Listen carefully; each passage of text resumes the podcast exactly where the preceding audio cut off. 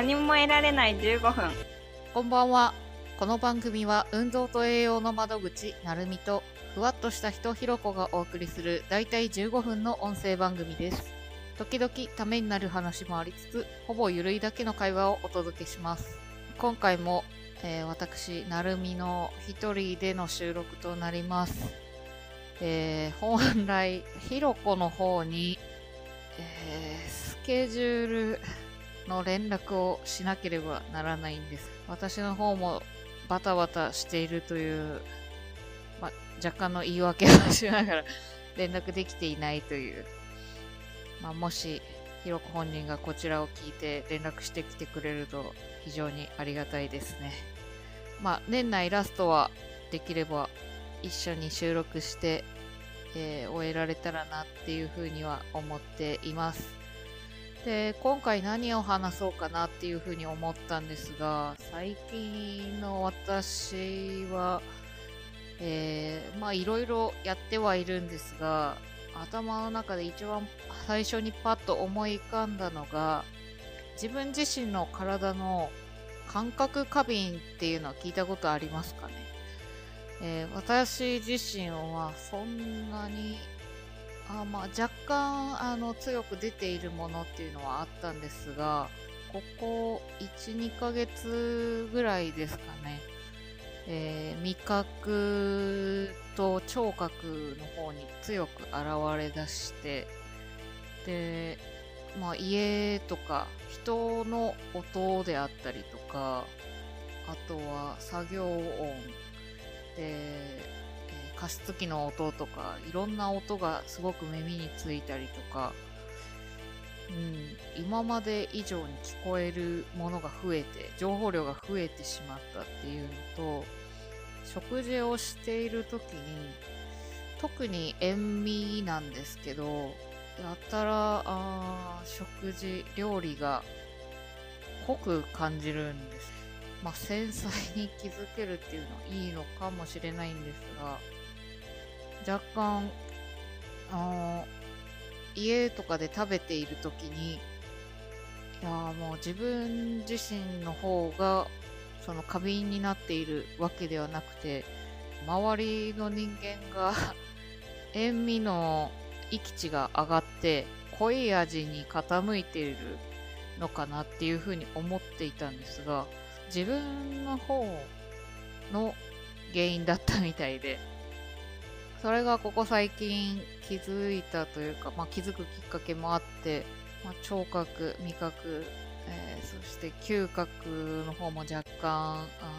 たまにあおえってなるような 感じの方もあってこれはあこれ以上ひどくなってくるとあまりよろしくないなって生活に支障が出るなっていうようなのを感じながら、まあ、そんなに深刻には考えてはないんですけど、最近はそういうことがあったりして、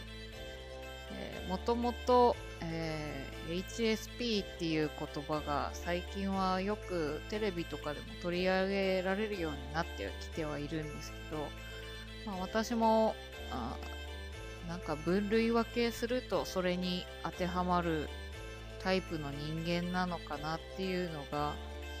まあ、数年前からいろいろ話す中で出てきたりするようになって、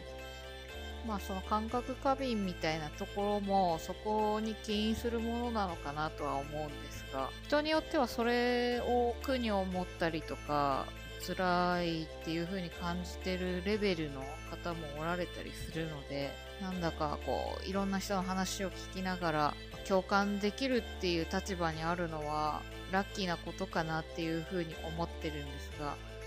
自分自身もうん数年前まではそこの部分がなぜあの人によってはこれをこの状況があ理解できないのかとか気づかないのかっていうのが自分の尺度と人の尺度の差に気づくまでに結構苦労した部分もあったりしてそれはなんか HSP っていうものに別に分類されなくても個性っていうことでまあ、多かれ少なかれみんなあるものだと思っていていろいろと病名みたいな形でつけていくの自体はあんまり好きではないんですがでもそれを知ることによってなんか楽になっていく人もいるっていうのはまああると思うのでそれはそれでいいのかなっていうふうに思っています。でこの原因というかなぜこの状態になったかっていうのをまあ、そんなにあのストレス要因みたいなものも日々あるわけではないんですが一つ言えるのは毎週やっぱり週明けのところで仕事で根詰めてやっている時があってそこがまあ毎週毎週のものでプロジェクトとしては今月末で一旦区切りがつくものではあるんですがそこのところが自分の中で常にあ頭にあったりとか、うん、気がかりな部分であったのが原因なのかなとは思うのでまああ年明け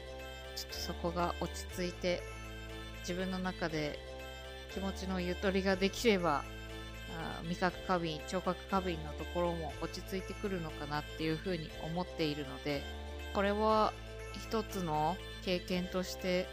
良かったかなっていうふうに解釈しています。えー、こんなことばっかり話しててもそんなに需要があるわけではないと思うので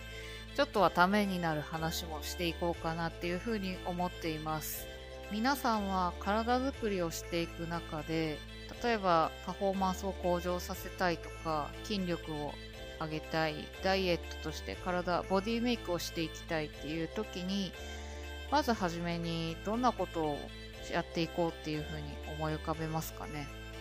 一般的には食事制限をしたりとか筋力トレーニングをしていくっていうことが思い浮かぶとは思うんですが私は、まあ、そこも重要なんですがその手前にそれを始めてしっかりと効果を得ることができる体の状態かどうかっていうのをまあ、血液検査の結果であったりとか腸内環境の状態を把握した上で行っていくことが多いですそれは例えばめちゃくちゃいいトレーニングプログラムをしたりとかめちゃくちゃいい食事をとったところでそれを栄養素を吸収していく能力がある状態ではない。またはトレーニングをした後の体を作っていくための材料を吸収できない状態にあればそれはなかなか結果につながっていかない原因の一つにもなってしまうのでそこを先にするようにしています。なのでお客様によくお話しさせてもらうのがお腹の状態がどうかっていう部分を話すことがあります。体の中で、まあ、免疫系の部分であったりとかあとは、えー、食事などのところから得た栄養素を消化して吸収していく大部分は腸で成り立っています。その腸が、えー、元気ではない状態のところを結構な人がそれが当たり前のように思っている人が多くて例えば、えー、下しているような状態であってもなんか吸収されずに出ていってくれるからラッキーって思っている人もいれば便秘よりはマシだっていう風に思っている人もいて逆に便秘の方もまああ1週間ぐらいだったら普通でしょっていうぐらいのそれが慢性化している人もいたりしてただその状態っていうのは普通な状態ではないので、うん、どこかしらやっぱり体にとってあまり良い状態ではないというふうに私は解釈しています。なのでそこのところを例えば原因が何なのかっていうところをまず、えー、問診なり、えー、ご自身でも考えてもらったりとかした上で、まあ、併用して運動と、えー、食事のところをやっていく形にはなるんですがどんだけトレーニングしてもうまくいかない食事もコントロールしてるのにうまくいかないっていう人はもしかするとそのお腹の状態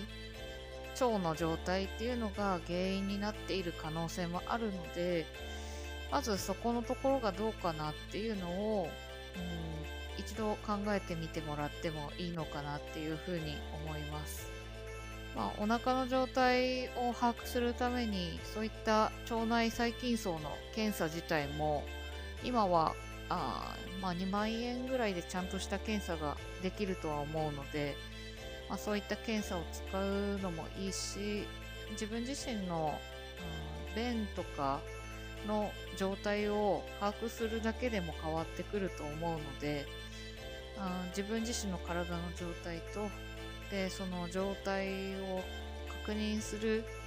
ような習慣をつけていくだけでも大きく変わってくるものがあると思います。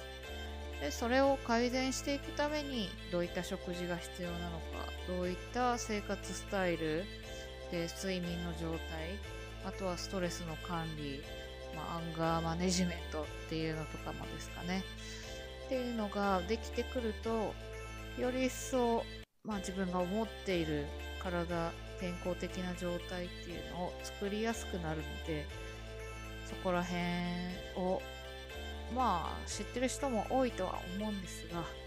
ちょっと考えてみるのもポイントだなっていうふうに思います、まあ、またこの点に関しては詳しく伝えていければなっていうふうに思っています。今日もお聴きいただきありがとうございました。この番組は毎週水曜夜配信予定です。気が向けばお聴きいただければ幸いです。それでは寝ましょう。おやすみなさい。